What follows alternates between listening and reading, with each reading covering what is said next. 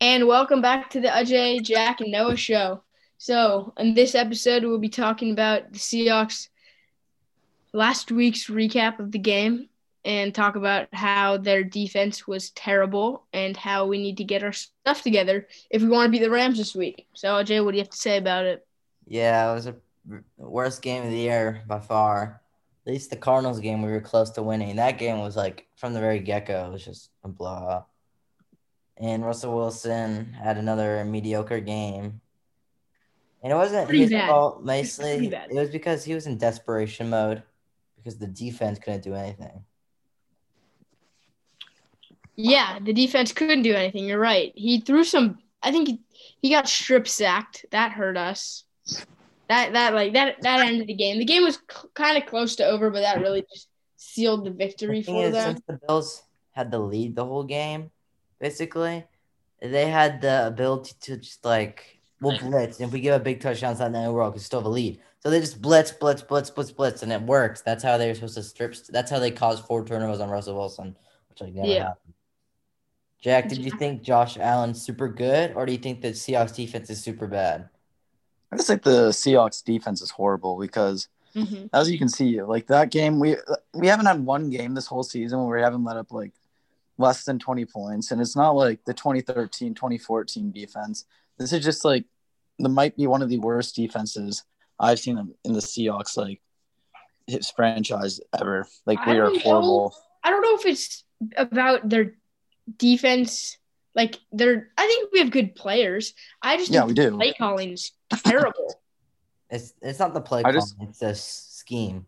Well, it's kind of the same thing. It's the play same thing. it's the same it's kind of combination of both basically so in 2013 and 2014 we had the legion of boom. And the reason that And we had Dan defense- Quinn. no the, the reason the defense was so good is because we can have earl thomas by himself up there and we can load the box. And we Uh, had yeah. enough we had good enough Yeah. players to do that. And it worked because no one ever done that before. And for a few years no one knew how to stop it. But we've been doing that same thing for eight years and over eight years eventually they're going to figure out how to beat the defense and now it's, it's such an old defense everyone knows how to beat it now Yeah, you're right. That's why we need. We just need new play calling. uh i mean we the play calling's bad also Yeah, definitely. as long as pete carroll's there the scheme is always going to be the same it's Yeah, you're right. he makes a big change over the offseason. He's not going to switch it during the season. The scheme is not switching. The only thing I can switch is the play calling, and the play calling could be better. But the here's scheme- a fact that happened this weekend. Russell What? Wilson got hit 16 times. yeah, you no no Patrick Mahomes couldn't even win that game, and uh, yeah, no Uh, quarterback can win that game. And No, it was the defense's fault.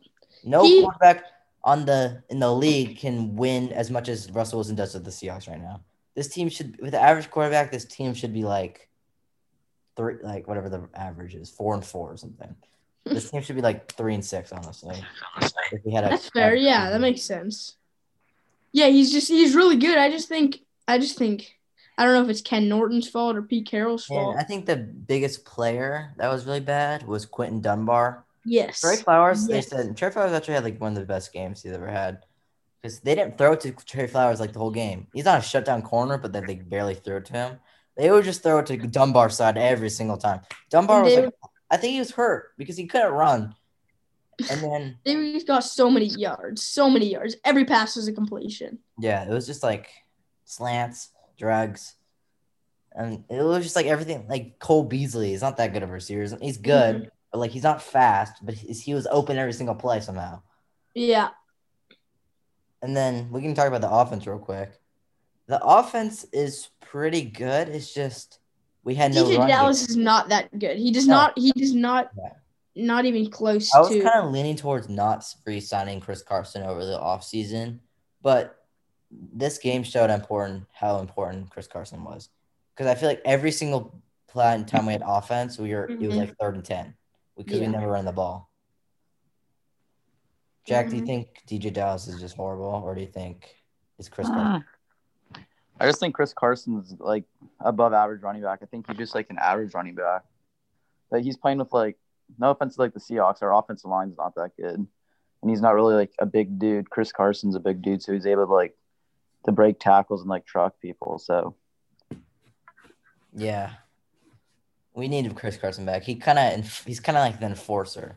All right. Our next segment will be previewing our Seahawks Rams.